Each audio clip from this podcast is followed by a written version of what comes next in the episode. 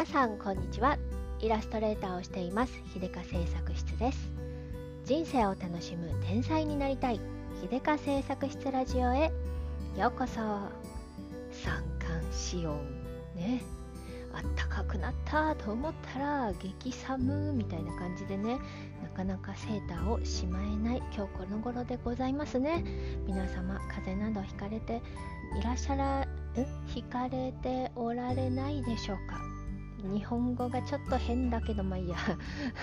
ということではい。読書の春だよ。はい私はですね今読書モード全開なので読書の春でございます。ということでね本日もまたまた、えー、やってまいりやってまいりたいと思います。一人読書会です。読書ってさあの知識をねあ情報や知識を取り入れるための勉強としての読書と単純に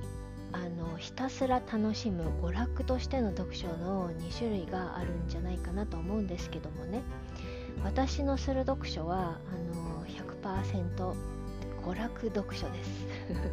もうなんかねあの勉強系のやつはね読んだ途端に眠たくなってしまってなかなかね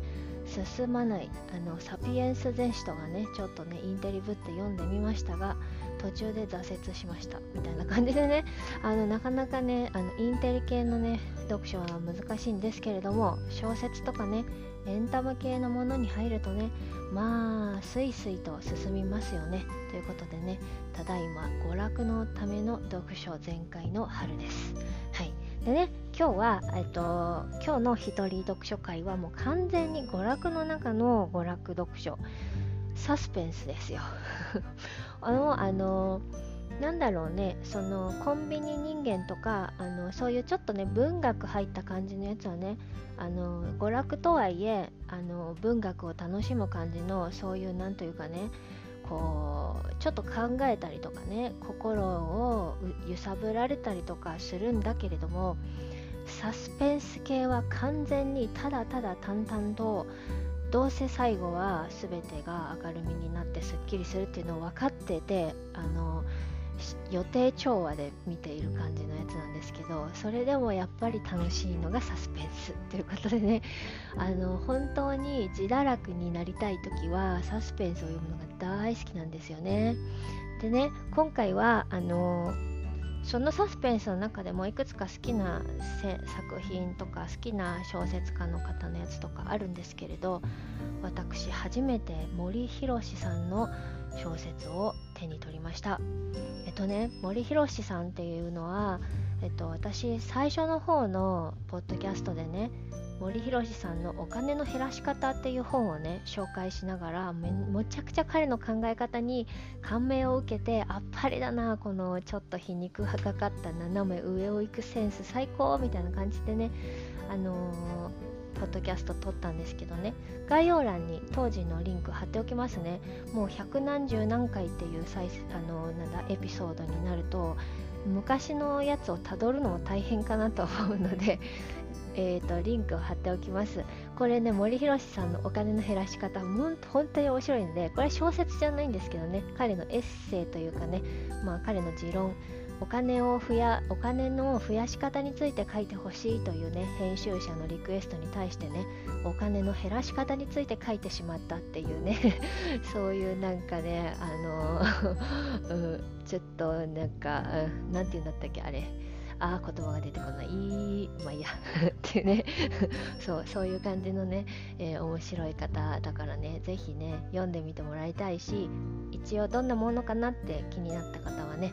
と私の過去のポッドキャスト聞いてみてください。なんと私のこれまでのポッドキャストの中でね再生回数、えー、第3位を誇るえー、人気のネタでございます。人気か知らないけど、まあ、やっぱさお金の減らし方っていうキーワードにはまりますよね。ということではいはい早速本題に入ります。で私はそのお金の減らし方で森博さんを知ったんですけどずっと小説は読んだことなかったんですよ。でまたまた、えーと、ブックオフでね 古本屋さんで、えーと、お森博さんだと思ってゲットしてねあのタイトルもねなんか可愛いなっていう不純な動機でね黒猫の三角っていうタイトル。なんか黒猫っていうタイトルがついてると絶対売れると思いませんか？なんか可愛いじゃないですか。でついつい手に取ってあちょっと読んでみんよせと思ってね、あの、読んでみたんですよ。結論。めちゃめちゃ面白い。めちゃめちゃ面白い。さすがにねサスペンスだからね事細かにねあらすじはね説明できませんがめちゃめちゃ面白いしさすが森博さんだっていう思考回路なんていうかね王道を上手に裏切る感じ。それであのわざわざ意表をついたというよりか多分森博さん的な思考回路で言ったらこういう風に落ち着くのが当然でしょっていう感じなんだろうけれどそのお金の増やし方にについて書くのにお金の減らし方を書いた人ならではの、えーと、そうそう天の弱そう天の弱的な考え方というか天天の弱的な落としどころに行ってしまってめっちゃ最後の回収が面白かったんですよ。もうなんかねえ？え？ってなってあのあの犯人がね、まあ、サスペンスだから最終的に犯人がいるわけですけどまず犯人の意外性はもちろんのことそこからねこの本はあの黒猫の三角ってなんか V シリーズって言われているシリーズの第1巻なんですけれどこうやって始まるんすか？っていう感じのね始まり方っていう感じで幕開けの仕方がねこんなに面白いもの初めて見たかもしれないと思う感じですよ。うん。まあ、具体的に言えなくてもぞもぞしちゃうんですけどあの具体的に言い出したらそれこそ30何分じゃ終わらないし サスペンスネタバレしたら全くもって面白くないんでね。あのそんくらいにしときますけど。でね文中の最後最初の方はすごくねあのいろいろ、まあ、登場人物のあの説明とか情景描写的な感じのねあのそれぞれの登場人物のあのなんだろうね性格とかそういうのをねあの描写するんですけれどその描写のいちいちにあの皮肉が入っててアイロニックっていうのかねシニカルっていうのかねそういう感じのねあの説明の仕方がくすっとあ森博さんだなっていう感じのねまああの1冊しか読んでないのにそんな気がしちゃうっていうね感じの描写があってねそこをちょっと紹介したいんですよ。あのいろいろな状況の説明がねいちいちいちいち斜め上というか皮肉というか なんかいちいち余計に余計な描写をしないと気が済まないんだなっていう感じのね書き方なんですよ例えばねえっと階段も階段を上がる時も2階の廊下を奥まで進む時も泥棒のように足音を忍ばせた。階段も廊下も板張りだったので人間の歩行音を効果的に増幅する機能に長けていた。万が一意図的な設計でそうなっていたとしたらうぐいす張りと呼ばれたかもしれない。とかね。つまり階段のを登る時の音がひどいっていうボロアパートだからね音がひどいっていうことなんだけど なんか人間の歩行音を増効果的に増幅する機能に長けていたっていう言い方をどうしてもしなきゃ気が済まないんだなみたいなね。そういう面白さがちょっとねあるんですよ。もう一個ね。あのだがしかし吉英にとって紅子の命令は絶対である。それはチョキがパーよりも強いのと同じくらい疑う余地のない絶対真理なのであるとかね。なんかあまあ確かにそうなんだけどチョキがパーよりも強いっていうのはそうなんだけどここにここにこの例を持ってくるこのセンス斜め上行きまくってる感じがするんですよね。さすがです。でねもう一個あ理系理系ならではですよね。森博さんとか思うのがえっとね長髪といってもいろいろだがネリナの髪はかなり長い。具体的にどれくらいかというと平均して1本が40センチ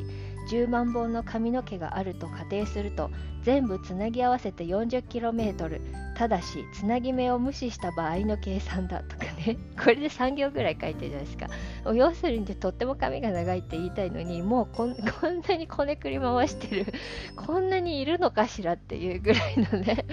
あの感じの書き方がねなんかこう天の弱さんというか皮肉屋さんというかっっていう感じでね面白かったんですよ。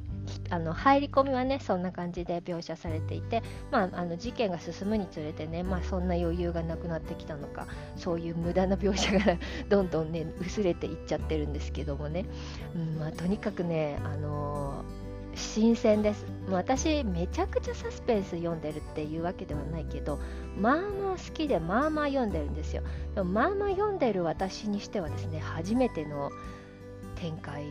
最後は初めての展開だなと思いましたね。途中はちょっとねだらけだらけてきてなんかタラタラしてんなみたいな感じでねちょっとしないでもなかったんですけどもね最後のね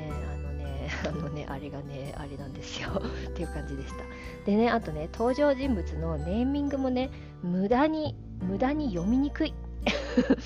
もうこれさあのなんか名前の音はまあまあ普通なんだけど漢字がね本当に無駄に読みにくいしそんな風に読めるんかいっていうのがねあってね一番なかなか読みにくかったのがこのね高梨ねりなっていうやつね。高梨ってまあ普通にある名字だなと思うじゃないですか。ねりなもね。でも高梨の高梨って小鳥で遊ぶって書くんですよ。小鳥遊ぶって書いて高梨。どうやって高梨って読めるんだろうって私はとにかく知らなかったんでね。毎回このね登場人物紹介のページに戻って読み方確認ですよ。でネリナも練習の練になしと書いてネリナさっぱりわかんないですよ。本当に。で「根頃吉英」とかね。最初あの書いてあった時にね「根頃吉英」なのかなとか思っちゃったくらいねちょっとね区切りがわからないくらいわけわからん名前でこの根頃もね根っこの根に「来る」っていう字で「根頃」っていうね。なんかねわざわざここをこねくり回す必要があったのか何なのかこの無駄な無駄なこのややこしさを楽しんでいるのかなとかね 思ったりして、えー、ちょっとね森博節にねノックアウトされた感じで早速、えー、次の、えー、V シリーズのね次のね人形式モナリザを買い買いましたよ。ねなんか、うん、面白いなと思ってね、うん、森博さんめちゃめちゃさ多作だからたくさんいっぱい出てるからね。ちょっと当分忙しいかもしれないと